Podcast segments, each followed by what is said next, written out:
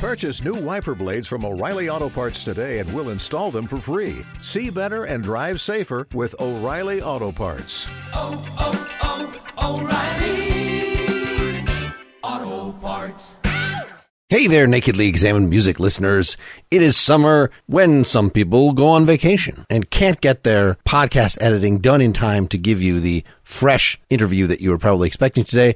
So I'm doing one of those crossover things where I post one of the music discussion episodes from my Pretty Much Pop a Culture podcast to this podcast so that you folks can hear it too. I've got some very interesting guests who I'm talking with this time, including a musical artist, a critic, and a host of another music podcast that I don't mind plugging. This is a very dynamic, contentious discussion, originally recorded in November 2021.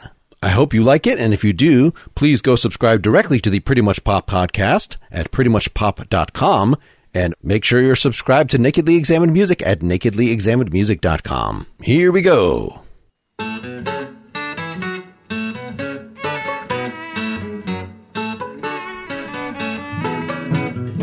This is pretty much Pop and Culture Podcast, pumping out not only the hits, but the filler surrounding them. I'm Mark Linsenmayer, still listening to the first Cars album on repeat. And our panel today, I'm Noah Berlatsky. I'm a writer and critic, and most recently, I self published a book about the best albums of all time. I'm Mobley. I'm a uh, singer, songwriter, producer, multimedia artist. and returning to the show. I'm John Lamoureux. I'm the host of the Hustle Podcast. Yeah, so John was on recently. Noah was on quite a bit before that, sort of talking about criticism in general. Mobley, you're the new guy. Welcome. Thank you. I appreciate you having me. We got you through Noah, which, uh, yes, it was Noah that kind of launched us on this topic, this, uh, greatest albums of all time. Not that we're going to like say what they are, but the concept that there is a list of greatest albums, the concept of the canon, list making, really the album format, which seems like it's a dying thing. I don't know. I can't get my kids to listen to more than one song in a row generally by an artist, but that is something we grew up on where I did, you know, play one thing and spin it over and over. Had just a pretty small selection as a teen of discs of tapes. And that was the thing. I felt like taking things as a unit that way was the natural way to take in music. And now that seems like that's been completely undone. Noah, since you wrote this, tell us a little about the book that you just published that kind of launched this topic for us. I started it like four years ago. I don't know. There was a Rolling Stone list of best albums of all time, which I looked at, and of course, it annoyed me. Rolling Stone's lists pretty consistently annoy me. I think it was their 500 greatest albums of all time list. I think they redid it, and it's less completely boomer white rock now than it was even then. But it's the Beatles, it's Bob Dylan, and the Rolling Stones. It's the usual people who show up on those Rolling Stones lists. So, you know, I made a list of 30 of what a different best of albums list might be like. And then I did another 30, and then I did another 30, and then I ended up writing a book which has like 180 entries and took me four years and is colossal. Well, we should say the title, the best greatest albums of all time ever. Yeah, that you're obviously skewering the genre and is an excuse for you to write cogent essays about particular things that you love. Yeah, and to talk about how sort of limited any such list is.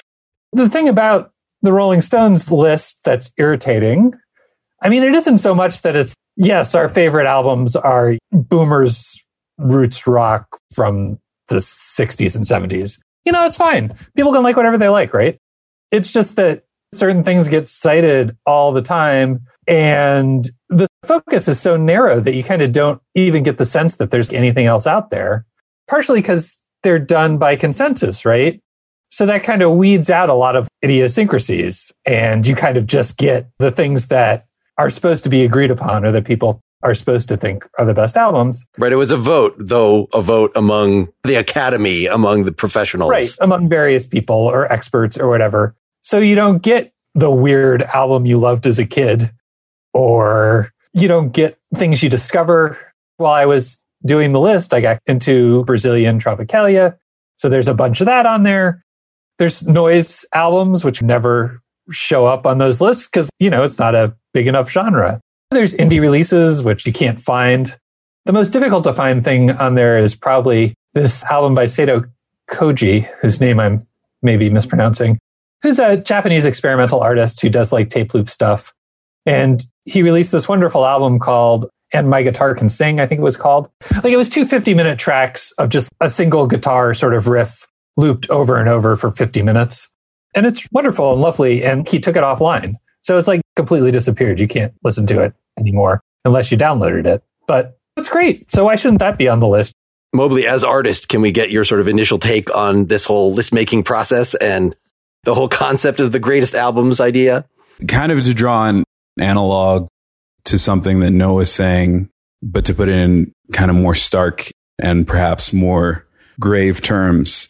When you look at the canon, the Western music canon, what people think of as classical music and what a lot of people think of as quote unquote real music. The formation of that canon was a political project that was embarked upon explicitly by some around the turn of the century to prove German cultural supremacy. So what we refer to now in a very generic way as music theory, not Western music theory, not late 18th century German music theory, just music theory, the thing you use to analyze music has its roots in a cultural supremacist project. That's an example of how insidious this kind of canon making can be and the ways in which it can marginalize and truly limit the life opportunities of artists who find themselves in an out group, you know, in relation to whoever's decided to be the arbiter of true music, whoever's decided to be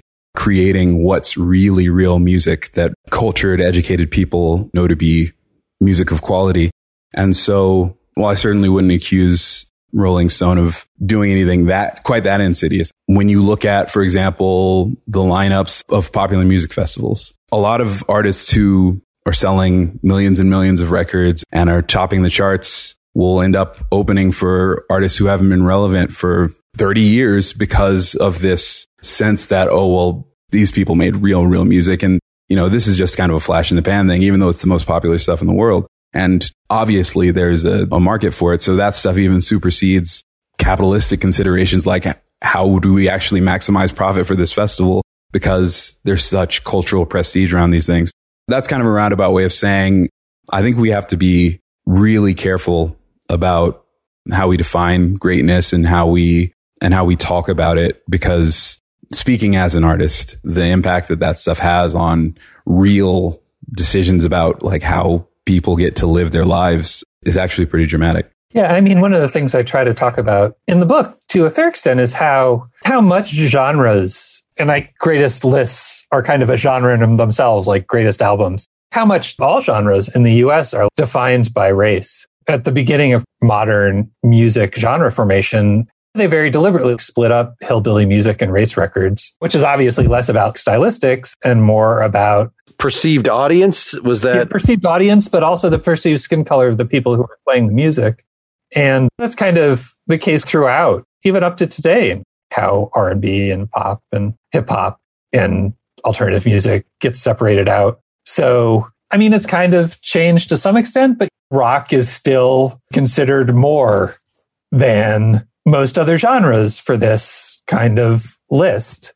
Rock was originally black music, but that kind of got erased and then it was considered to be this music by a bunch of white bands and that matters a lot for what gets on the list and what doesn't. And there are other huge divisions as well, which are predicated both on race and gender and how that intersects with even what people are listening to who get a chance to form these lists. For instance, if you're just looking at sheer volume of music released, there should be a lot of Bollywood records on any list like this. India is just has this massive music industry, which is almost completely ignored in the US because it's not Anglophone and it's delivered all through movies. I mean, there are records of those movies, but the main way you're supposed to experience it is through films. And it doesn't have this crossover with what greatest albums or what great music is supposed to be. And that matters a lot for like what we think of as important trends in music or what important music is supposed to be. So like I tried to put some Bollywood records. That also relates to something that Noah and I have talked about in the past, which is this I think these greatest greatest ever lists are kind of part and parcel to this popular notion of there being this meritocracy in the arts and in, in music and this sense that the cream rises to the top. And if, if it's not, if I haven't heard of it, I, I actually literally had somebody say this to me on tour a couple months ago, which kind of blew my mind. I was the opening act on a tour and somebody was trying to give me a compliment and he came up to me and he was like, when you first started playing, I was like, I've never heard of this guy. How good, how good could he possibly be? But then you, you played it and it was amazing. And it's like, you think you've heard of all the best musicians in the world?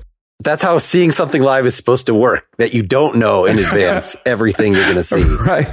Totally. But also think about what you're saying. Like, think about how limited your perspective is. I was in Colorado on tour and you live in Denver, Colorado. How many musicians from Eritrea have you heard of? How many musicians from Mongolia have you heard of? And so there's this way in which these lists tend to reify this idea that again of cultural supremacy like the best music is actually coming from England and the United States and maybe a little bit from Sweden when in reality what that really proves is those are the places that have control of the means of production of popular culture and the and the means of distribution of popular culture but the question of the best music and the best art like how on earth could that be so localized if that's true, then we really need to be doing some scientific inquiry into how we're able to do this and mobilize that for some other things in terms of what humanity needs. But I think we all on this podcast would obviously agree that no, that's just who controls, who dominates world culture because of lots of geopolitical factors.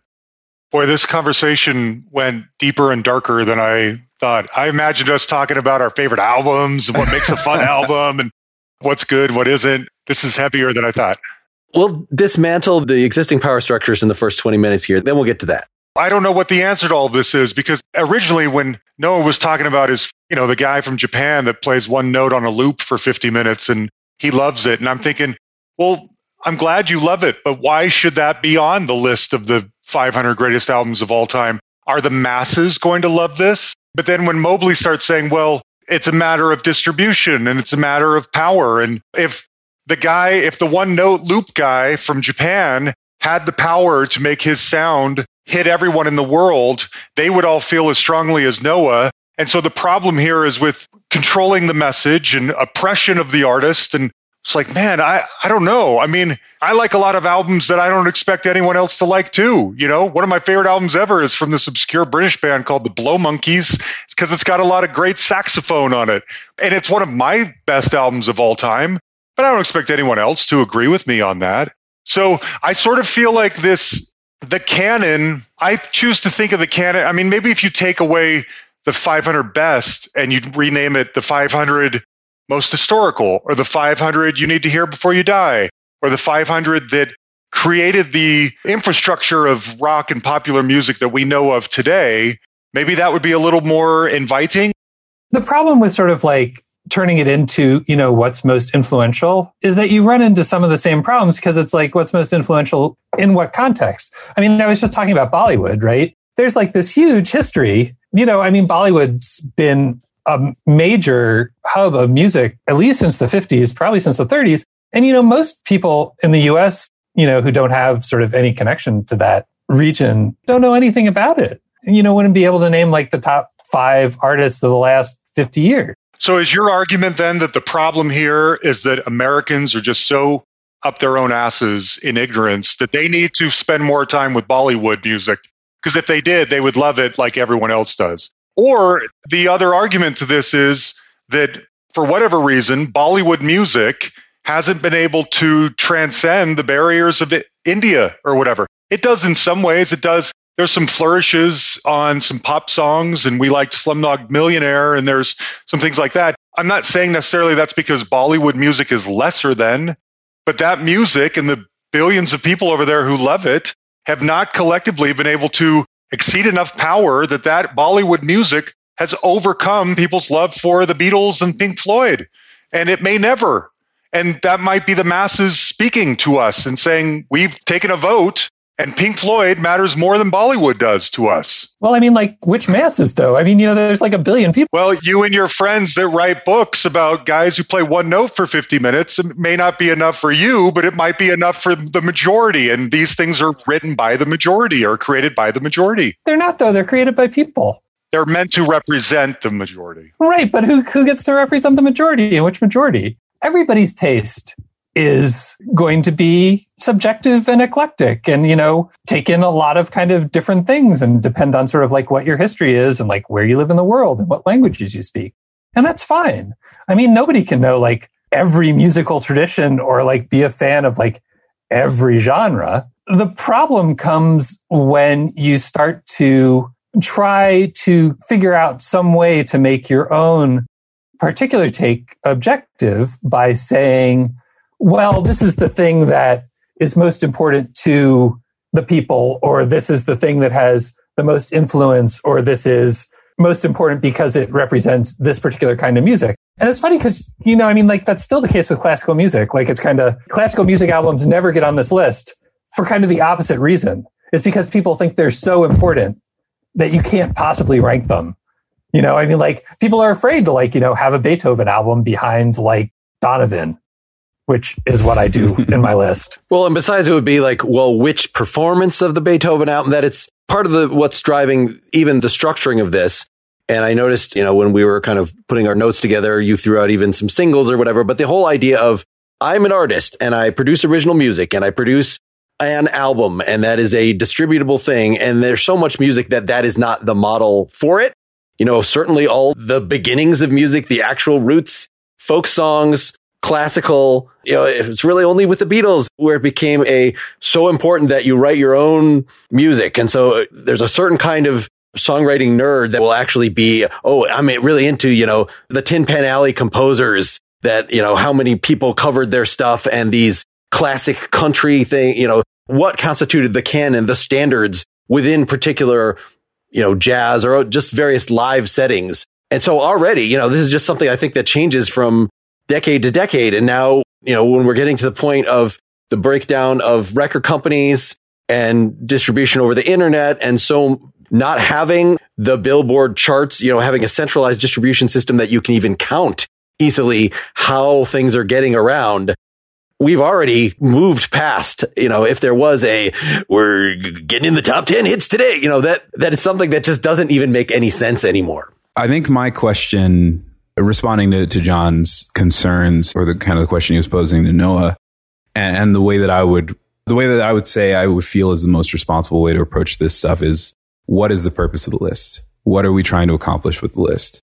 And be explicit about what you're trying to accomplish with the list. Like, like you said, if this is like Joe Schmo's 100 albums you have to listen to before you die, according to me and only me, coming from my particular background and, and the, the experiences that I've had, blah, blah, blah, blah, whatever. That's all well and good. I think the thing that grates about, you know, the Rolling Stone thing and, and similar efforts is it does seem to be trying to make this objectivist claim about quality, about indispensability, about universality, because it's not like the greatest albums of these years on this particular patch of earth. It's the greatest albums ever. Let me push back on that a little bit. And I can't believe I'm about to defend Rolling Stone magazine because I have lots of issues with them myself. I was thinking about this. Okay, well, then what media thing, media conglomerate, piece of media out there is better equipped to tell us what the 500 most important or greatest albums of all time are than Rolling Stone? Who is better equipped to do that? My answer would be to just to return to my question like why? Why are we making this list? Why do i need to know that?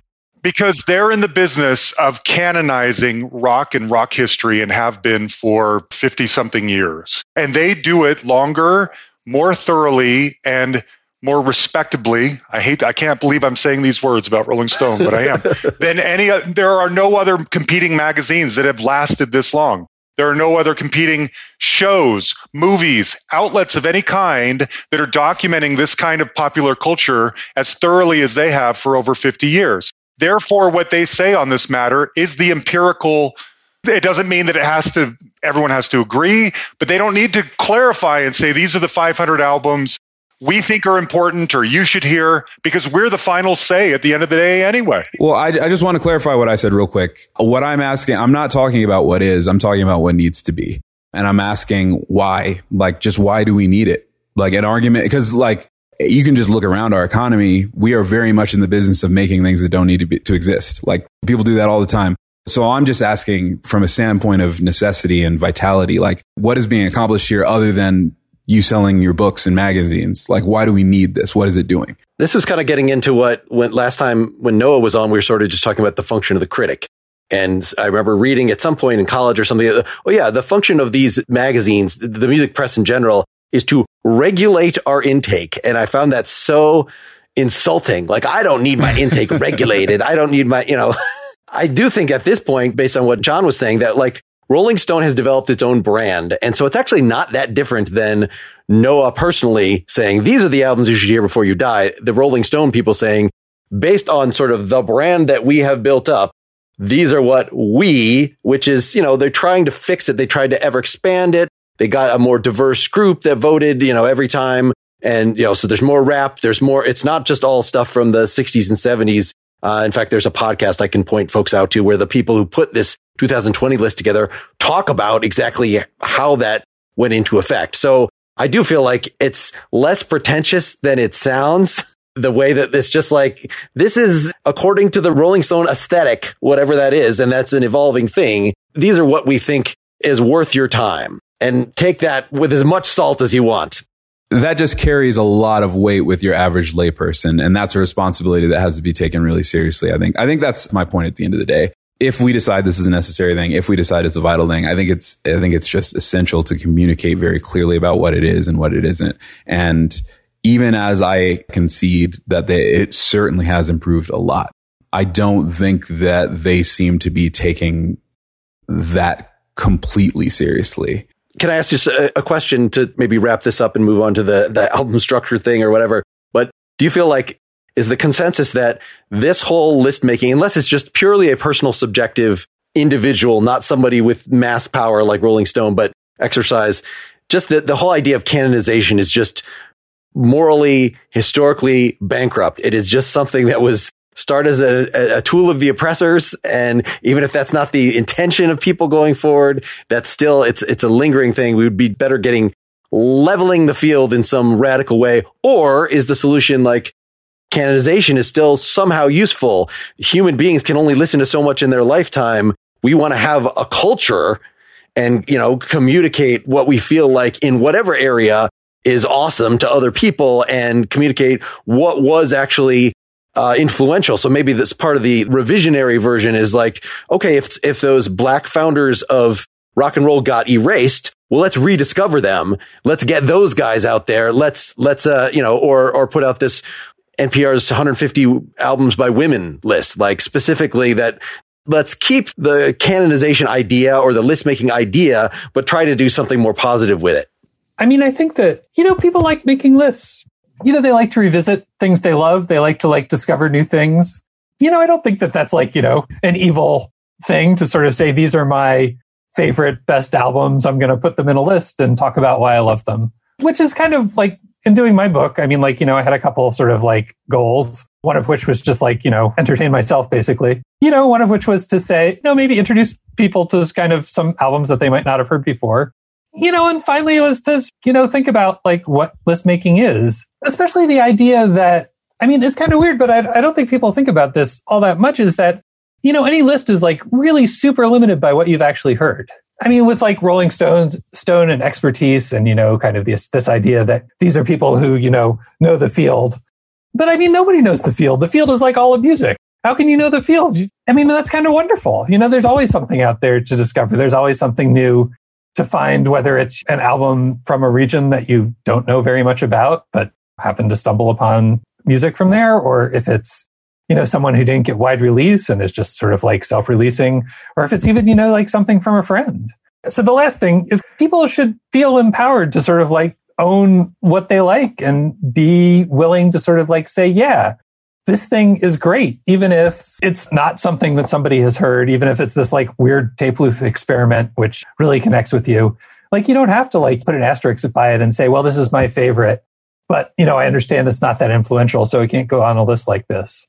Just to add, so maybe within a genre, like if I'm just discovering Brazilian music, I kind of would rather have a list of like what somebody, I don't even care who, considers to be like the most awesome, you know, must hear Brazilian albums so that I can be introduced to it in a way that is more likely to make me excited about the whole thing rather than just like someone has a Portuguese name. I'm going to just put that like these do this regulation of intake thing does serve a function. I think more so for people that are unfamiliar with a genre than for people that are, you know, it's just, it's almost masturbatory of like, Oh, I'm so into rock. What are the best rock albums of all time? That's like arguing over who's the best guitarist or who's the, you know, it's, it's fun, but it's not which is the best Zeppelin album, but it is a pretty self-indulgent. It's not a very educative exercise.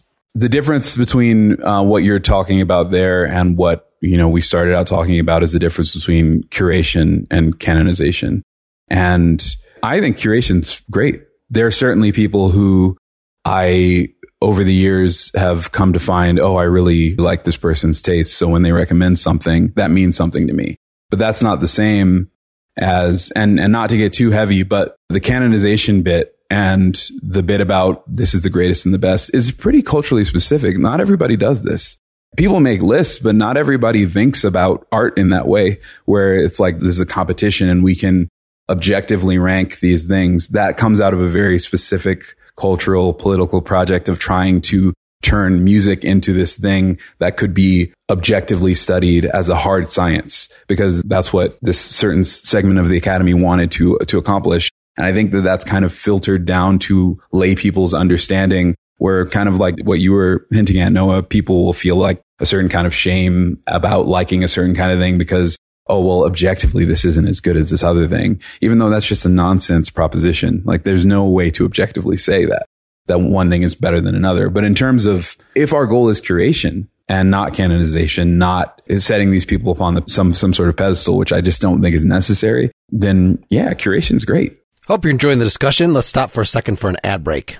Nebia by Moen is a revolutionary showerhead. You got this young, hungry company, Nebia, passionate about saving the planet, about saving water. They're from California, where the drought, it seems, never ends. They've got former Tesla, NASA, and Apple engineers. And you got Moen, a longtime industry leader. Well, they paired to create a superior shower experience. You probably thought your shower head just came with the house and there's, that's just a shower. There's nothing you could do about it. But no, you can upgrade your life, this very important part of your daily routine. And here comes Nebia by Moen with their new Quattro shower head intriguingly designed with four spray modes, including my favorite, the very luxurious soft spray, their signature spa like enveloping experience, and also two uh, hard spray modes. You can figure out which is your favorite, or you can uh, rotate between them. All of them have plenty of water pressure. It's no problem washing even the thickest hair, for instance. Yet they save 40 to 50% of water as compared to a traditional shower. To date, the Nebia community have saved more than 300 million gallons of water. With 50,000 units sold around the world, their goal is to save 1 billion gallons of water by next year. So, more luxury for you, lower water bills, good conscience. And I should say it's also super easy to install. It's like changing a light bulb. Nebia by Quattro starts at just $119 exclusively on Nebia.com. And Nebia gave us a special discount just for our community. Go to Nebia.com slash NEM. Use code NEM at checkout to get 10% off all Nebia products. Again, go to Nebia.com slash NEM. That's N-E-B-I-A dot com slash NEM to check out what they have to offer. Save 10% with the code NEM. John, do you have anything to add or transition us to the next topic? Well, let me say one thing that's kind of interesting. I want to say make one point about one thing that's hitting me really hard having this conversation. So, Rolling Stone was just the Bible to me when I was a kid. And whatever they said, I took as gospel. And I still have up in the garage my issue that came out on their 20th anniversary in 1987, listing the top 100 albums of all time. I read that thing. I ha- still have a lot of it memorized. I can tell you what a lot of them are, where they fit a lot of it confirmed my own likes and dislikes. I was really into David Bowie and I was the only person I knew and he had two albums on there and it's like, wow, great. Okay. The people who know what's up, the smart people are telling me that my instincts are right here. What's interesting to me is that here we are, however many years later, and because of the democratization of criticism and the ability for anyone to stream whatever they want and people not caring about albums anymore, and saying, well, I like Watermelon Sugar by Harry Styles better than I like anything on Dark Side of the Moon. So these people are old. They don't know what they're talking about. I don't need to listen to that. the need for canonization is slipping away, as evidenced by people like Noah and Mobley, who could not care less about having that kind of stuff documented anywhere. Whereas in 1987, I lived by that kind of documentation. I wanted that so badly. We're probably going to enter some sphere here or some chapter in human history where nothing is canonized because everybody's equal and everybody's good and has value and we can't, don't place one above the other. And then in 20 or 30 years, someone's going to be like, you know what? We should start ranking people again because that's how you know what's really good. And then it'll start all back over again. It'll just be a cycle. Well, I wouldn't say we're not doing that now. I think that like Spotify, YouTube, Apple Music have, have a really great interest in ranking people and getting people to be preoccupied with numbers. So I don't think that's going away by any means. But, you know, when you look at the difference, the distribution uh, of music then versus now, even, you know, when I was a kid, the music I had access to was the music that was distributed in the stores that I could get my parents to drive me to. That was the entire world of music to me. And the way that that functions in terms of the way that you listen to music, the kind of identity formation you do around the music you listen to is just radically different than when some kid in Shibuya puts out an EP and then you can hear it anywhere in the world with an internet connection. It's just, it's just different. And kind of to your point, the ways that we think about this stuff has to evolve with that. I just want to combine the two stories. It's what John, what you were just saying about Rolling Stone and probably what you were just saying about the evolution of these things. So I remember in college, I had to do a research paper in some music related class. I was looking through microfilms of Melody Maker magazine from the 70s. And it was like all these things that I had just discovered, all this sort of early 70s prog rock. That was one of the things that I, I felt like I discovered on my own, which of course I didn't, but it, like it didn't come off the radio. It was something that I had to make some effort and there was a sort of an elite group of geeks who were into this kind of thing. And I didn't even, I don't even know if I knew too many of them, but to find, oh, there was actually a magazine, there was a Rolling Stone equivalent at that time in England that was covering this stuff, treating that like that was what was popular music. Of course it was, you know, at that time in 1973 or whatever. It's just, you know, you move something in time. It seems very weird. And then there were years went by and there were just these bands that I would hear about in this way, like well, if you like Genesis, you'll like Gentle Giant. And I didn't hear Gentle Giant until like 15 years later because like, unless I wanted to actually spring to purchase albums by these guys, like, there were just too many of them, then I just wouldn't hear them. And it wasn't until like Napster, etc., where like I could actually, you know, this stuff actually isn't as good as I, I thought it would be. But anyway, just how that changed over time. I guess this is a good way to transition that as we're getting more technology, the album was the, of course, there's top 40 radio and stuff. That was one way of getting things, but otherwise the album was the unit by which we receive things. And probably, like I started off here saying, you probably didn't own that many. And so at least if you're anything like me and really like music, you would just make them go over and over and over until like this song has to come after this other song. Like that's the way that they move. So what do you guys feel about what is your level of sentimental attachment to the album. There should be a reason, Noah, why you wrote your book about albums as opposed to like the best songs or something. There's something about it's a larger piece of their soul that you can get a better picture of what this artist is about at that moment.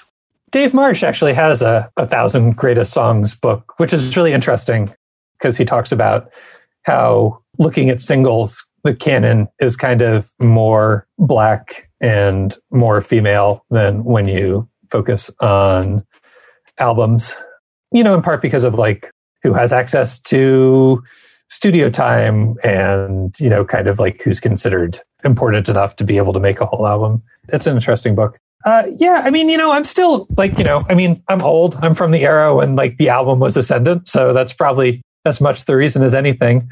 Uh, you know, it's also interesting to think about there kind of have always been for a long time before there was the album, there have been like conceptual song suites, right? They're in classical music.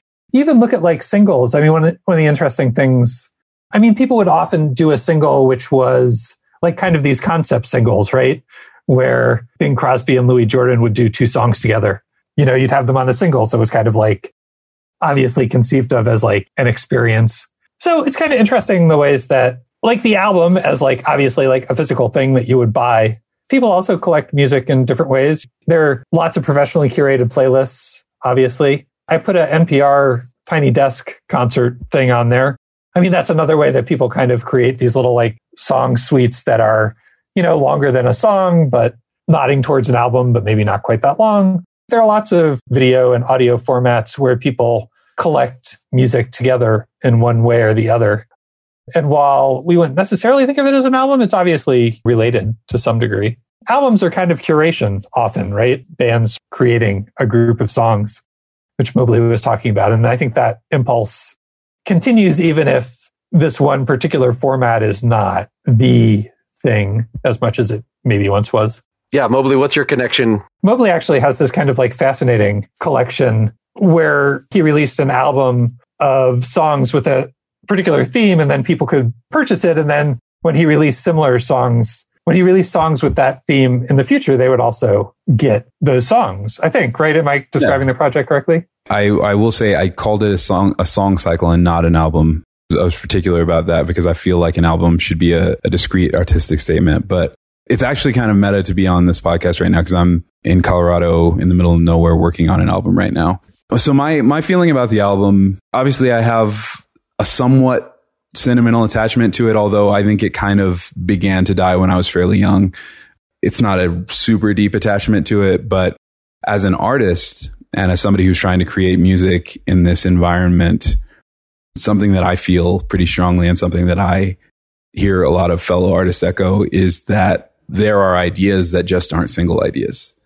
And that doesn't mean they're not good. And that doesn't mean that people don't want to hear them, but you just can't put them out as your single. Like my next record is probably going to start out with like a two and a half minute instrumental that'll have like some sound recordings and found sound stuff in it. And that's just not a single. Like that would be terribly detrimental to my career for me to give that to my label and ask them to push that and associate my name with that as, yeah, this is what Mobley thinks can go on the radio. But that doesn't mean it doesn't have artistic merit. That doesn't mean that there shouldn't be a place for it. And so I have kind of an attachment to albums as a place for ideas like that to live. But I'm also interested to figure out what the next thing is. You know, singles are the length they are because that's roughly how much you could fit onto a seven inch. And that has, for whatever reason, stuck. But that doesn't mean that it couldn't change. Music has been around ostensibly for millions and millions of years, but recorded music isn't even 200 years old yet. We, even the people on this podcast, are shaping what it eventually will become. It's still in its infancy. You know, it's like it's learning to crawl on this time scale of human artistic endeavor. So I do think that, you know, this algorithm driven, huge tech conglomerate dominated music landscape that we're in now, where that's kind of who's deciding what gets made or, or, what gets heard is scary. And we need to kind of pump the brakes and think about whether we want to drive over that particular cliff. But I'm interested in, in what comes after the album. I hope that I get to see at least some of that before I die. So, John, I know you're an albums guy. Say something about that. Idea of an album at this point feels like an artistic choice. Like Mobley was saying, he has a song that doesn't fit in any other capacity. Therefore, I guess I'll make an album. It's a choice that he's making. Most of the legacy artists, especially that I talk to, are really, some of them feel like whatever they're creating isn't real unless it's on an album. And when we say album, we're talking about 10 songs, maybe on a CD. Maybe that's they're just all streaming under one name on Spotify or whatever. But a lot of them feel like, what's the point? No one's going to buy this anyway. It costs me money to make these albums usually. You know, I might press 500 CDs and when I'm sold out, I have to press another 500 and I only have like six more people that want one. So I'm going to sit with 494 CDs in my garage, you know, and uh, try and sell them at gigs or whatever. I could pull my boxes out and show, show you. I mean, you get it, right?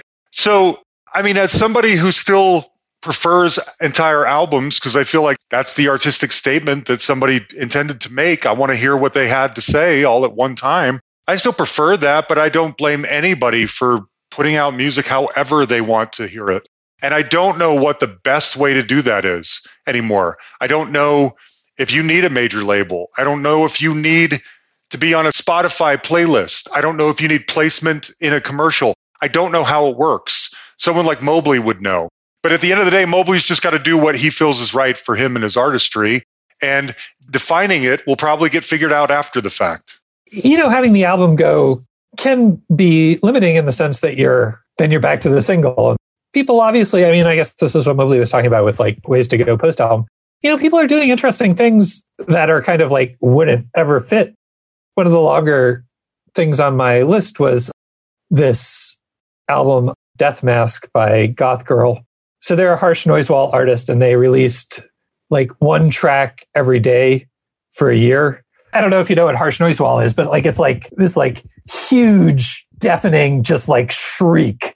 365 tracks of that. I think the longest is like 10 minutes, but most of them are like just a few seconds. Noah, that didn't make your best of all time list? It, it is. oh, good, good, good. Okay, good, good. I'm sure the masses just have to hear this before they will all agree with you. It's a slog, and you know, but it, I mean, it's like it's an amazing thing to do, right? I mean, and they're they're trans, and it's kind of about dysphoria and anxiety, and yeah, I mean, it's amazing, and you know, not something that you would have been able to even. I mean, obviously, people like wouldn't even have thought of like being able to do something like that 20 years ago because you wouldn't, you know, how would you distribute it? How would you even get it in a format that people could deal with at all? So there are definitely exciting kind of possibilities as media changes as well as losing possibilities. There's definitely a loss in, you know, not necessarily being able to sell certain things as coherent artistic statements, but there's some interesting upsides as well. Ideally, I mean, I think about albums exactly like the way I think about set lists is how long do I expect people to sit through something and how can I make the levels go up and down? And, you know, there's a, a uh, specific roles that like the first song has to have and the, what's going to go at the end and just make it make dramatic sense. I feel like the album stopped making as much sense when we got rid of LPs with side one and side two because it's really only like a 20 minute thing, a side of an album that I think somebody's brain can really, in a practical way, internalize the whole dynamic flow of it. The first song's got to really punch you. And then maybe the th- number three is like where the single is. And then the fifth has to be something, but, and then side two sort of has its own parallel rules, but you could be a little crazier about the whole thing. Once we shoved all those, so now it's 10 in a row, or more likely, because CDs could fit more music, you know, 80 minutes, that a lot of my albums are like 16 songs, 18 songs. I know no human being wants to actually listen to 18 songs in a row. Actually, I feel like this movement toward people just more releasing EPs makes a lot more sense of like, I just want to keep myself in the public mind. I want to keep my fans happy. I don't want to wait two years and come out with something I want to come out with like a few songs every few months or every six months or whatever your rate is. I think it makes a lot more sense to listeners. It's interesting in the CD era, though. I mean, that was kind of when you started getting hip hop skits, right? I mean, like one way that people sort of pulled their albums together was that they'd have these, especially like, you know, De La Soul mm. or, you know, people are like, yeah. or like Tribe. Yeah. And you can see like OutKast doing that too, you know, I mean, you know, people sometimes I think thought of skits as like something to endure. I mean, De La Soul's are, you know, it like pulls the album together. There aren't sides, but there's, you know, it's kind of like a concept that keeps coming back and sort of like tells you that you're spending time with these people. You know, I think there are CD albums that do interesting things with the format, maybe.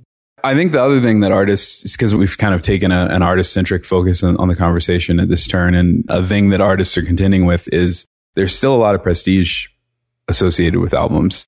So I totally agree with what, what you were saying, Mark, in terms of the logistics of it. EPs just make so much more sense in terms of, according to our overlord Daniel Ek, we're supposed to be putting out a certain number of songs per year. And that's a lot easier to do if you're putting out EPs than if you're putting out albums.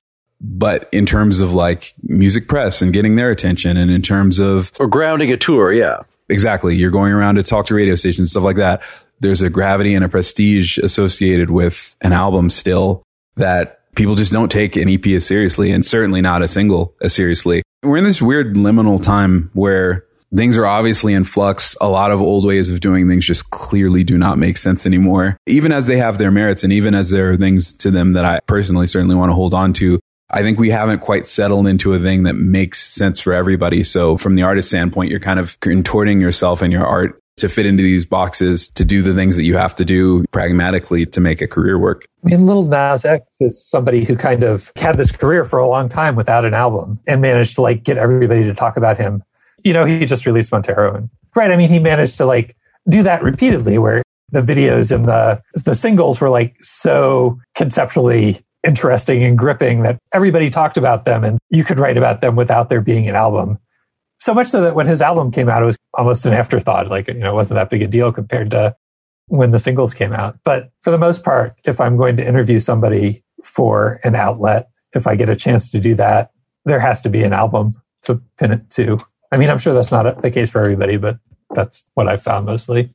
So I'm wondering if we can close out by kind of going around and discussing some of what we've been saying in with a case study. So I'll just start like the Beatles White Album was a thing that I just loved and sort of modeled my whole college band after because it was so eclectic, but it's clearly a model of something where being in that group made the individual songs better.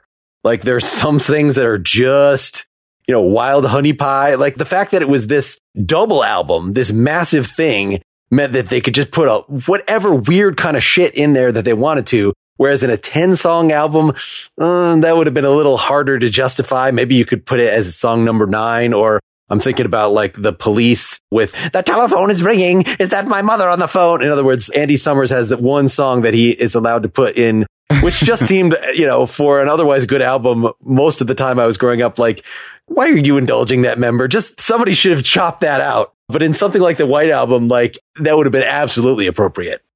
Anybody have a nomination for something you want to throw out there?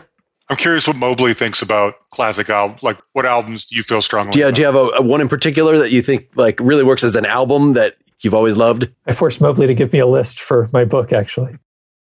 Yeah, there are a lot of classic albums, particularly classic rock albums. A lot of the a lot of the music I make skews rock. It's not all rock. Punk is what got me into music, and so a lot of times that's what I end up coming back to. But if I had to pick one album, if I could only listen to one album for the rest of my life, but it, it would be In Rainbows by Radiohead. I think I was just in the right time and place. They put it out for free. I wasn't really into Radiohead at the time, but it was like, it's free. I might as well listen to it. And it was probably on repeat for like three years after that. And is it really the album as a unit, or is it like as soon as I put that on and sort of the feeling of the first few songs, like that's the thing that really, I feel like a lot of the albums I really like, it's because it's not because of song nine. Like it has to be uniformly good, but the thing, it's still an immediate thing of like how it starts or pretty close. Yeah, it's definitely how it starts, but it's also, it's very moody. I mean, Radiohead is always moody, but it's a very moody, I think it's their most sensual album. Like they feel like human beings with bodies as opposed to just like robots or aliens who are looking, looking down at earth from space. It feels really embodied and it, there's a quality that it has, an emotional quality that has from right when it kicks in until the end. It's transportative in a particular way that I think the best albums that I've heard are Mark, I wanted to comment on your question specifically because it reminded me that Rolling Stone in the most recent list named What's Going On from Marvin Gaye the best album of all time. And that's one of those albums that, as you were saying, is taken better as an entire album than piece by piece. In fact, there's a couple of songs on there that are almost more interstitials. They're not even completely, you wouldn't pull out one of those two minute songs like flying high in the friendly skies or something and put that play that by itself and be like man i love this song. But when you listen to it in the entire context of what's going on it just maintains the beautiful perfection of this piece of art. And so yeah there are albums that work that way. Having said that and let's all agree i think we're glad that rolling stone got that right. You know i remember back in 1987 that album was number 10 all i knew from marvin gaye was sexual healing and i was okay well i guess i gotta look deeper into Marvin Gaye. And sure enough, I did. And it's one of my favorite albums of all time, too. You know, it holds up culturally, it holds up politically, it holds up as a piece of art. But not every album has to do that. I mean, when I think about some of my favorite albums of all time, I like them because I like eight or nine of the 10 songs that are on there. In fact, I was thinking, I'm going to dumb down our conversation here for just a second. For whatever reason, some of the albums that came to mind when you posed this are four of my favorite albums of all time that each have one like fatal flaw song on the album. One is INXS's Kick, which has Mediate with junk garbage. it's one of the singles. I know, and it doesn't, but see, it kind of ruins that, you know, it keeps it from being perfect to me anyway. But it's a bridge, it's a piece of nothing. another one of my favorite albums of all time is Billy Squier's Don't Say No. And there's this really sappy, sad, drudgery ballad at the end called Nobody Knows. And I skip that every time.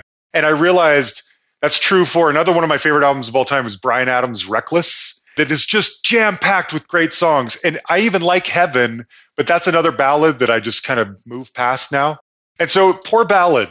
Sometimes in my canon, my own personal canonization, there are the things that if they aren't good, they're the skip tracks on albums that I think are perfect without them. You know what I mean? That calls to mind something that I did want to say before. And it relates to something you were saying, Mark, about like going back and listening to prog records that you hadn't been able to pick up before the streaming age or whatever. But the way that I listened to albums when I had to buy them and when they physically existed and when there was a limited number, because I grew up pretty poor, I could maybe, maybe on a good month afford one CD. And I was going to listen to that thing back to front five, 10, 15 times. And if I didn't like it, it wasn't because it didn't catch me on the right day. It was because I had listened to it a bunch of times and I knew for sure that I didn't like it. And I think that made me a better and more cooperative listener. And I think a lot of us were just predisposed to be more that way because of the means of consuming music. And there are definitely albums that I listened to as a kid where there's no way I would have skipped this track as a kid that I do not ever listen to that track now because the way that I listen to music has just fundamentally changed. And that's a factor in all this too. That's just an interesting thing to think mm-hmm. about. So I want to give Noah the closing recommendation here, but just to respond to John, when I have those albums that I like nine of the songs and don't like the 10th, I tend to take that as a personal challenge. Like, I think this person is a genius. I should get that last thing. So I mentioned the Cars first album. In Touch with Your World is this wacky song that's thrown in there with a lot of bells and whistles and things. And I love it now, but for the first long time, I didn't. Unlike the police song where the bad song is because it was a different songwriter that they let do a thing. Like if there's the Ringo song on an, uh, you know, it's okay to hate that, that it was just there for, you know, political reasons to make somebody in the band happy. But if it's the same creator, I, I just don't feel right rejecting some little piece of their heart if I like 90% of it. As with this entire list, I like thought about this obsessively. But there's like so many albums. If there was a song I really didn't like, I kind of didn't put it on there. One example is there's this album El Gavilan by Sofia Rei. She's an Argentinian musician who's in New York now, and she did this album with Marc Ribot in 2017. And it's kind of traditional South American songs rearranged. Yeah, it's fantastic, but there's like a 10 minute song, which is the title song, which just goes on forever. And I just could not like it. So I didn't, I ended up not putting it on. There was a similar thing with a uh, Chu Ishikawa, who's a Japanese industrial musician who did the music for Tetsuo the Iron Man, which is uh, this kind of great body horror Japanese film. And it's amazing industrial music. I mean, you know, it sounds like you're being pounded to death in a factory. But then there's a ballad. I couldn't take it. So I kept like trying to figure out if I could put it on, but then I, I didn't like that song, so I didn't. I think the thing that I would finish up with, because it touches on a lot of the things we've been talking about in terms of albums coming in and going out and the difference between curation and list making, is this collection by Ian Nagoski called To What Strange Place, which is a collection of Ottoman diaspora songs, which was out in somewhere around 2017 or something. It's like three albums and a big booklet. So it's basically a collection of singles from that era. And the era is actually before Harry Smith's anthology. Like people don't know this, but before country and blues records became a thing, a commercial thing, you know, the record companies kind of really didn't know what they were doing. So they like tried a bunch of things. And one thing they tried was putting out records for immigrants. And there were a lot of Ottoman immigrants from Turkey and Egypt and Greece, Eastern Europe and the Middle East in the US in cities. And they would buy these records.